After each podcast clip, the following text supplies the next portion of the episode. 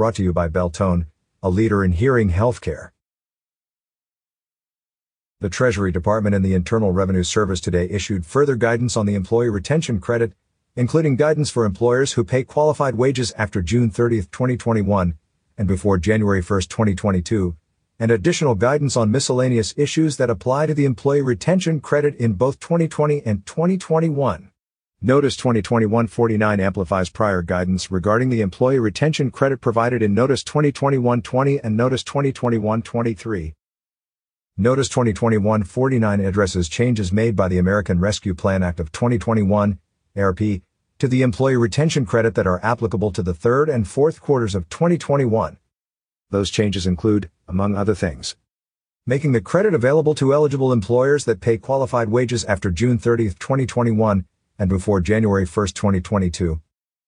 Expanding the definition of eligible employer to include recovery startup businesses modifying the definition of qualified wages for severely financially distressed employers, and providing that the employee retention credit does not apply to qualified wages taken into account as payroll costs in connection with a shuttered venue grant under Section 324 of the Economic Aid to Hard Hit Small Businesses, Nonprofits and Venues Act, or a restaurant revitalization grant under Section 5003 of the ARP, Notice 2021-49 also provides guidance on several miscellaneous issues with respect to the employee retention credit for both 2020 and 2021.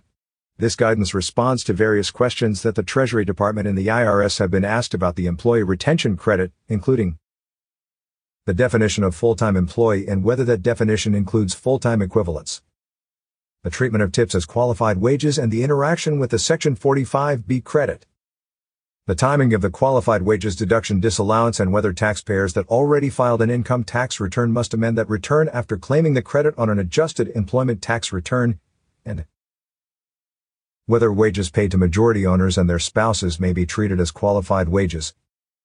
Reporting Eligible employers will report their total qualified wages and the related health insurance costs for each quarter on their employment tax returns, generally, Form 941, for the applicable period. If a reduction in the employer's employment tax deposits is not sufficient to cover the credit, certain employers may receive an advance payment from the IRS by submitting Form 7200, Advance Payment of Employer Credits Due to COVID-19. Where can I find more information on the Employee Retention Credit and other COVID-19 economic relief efforts?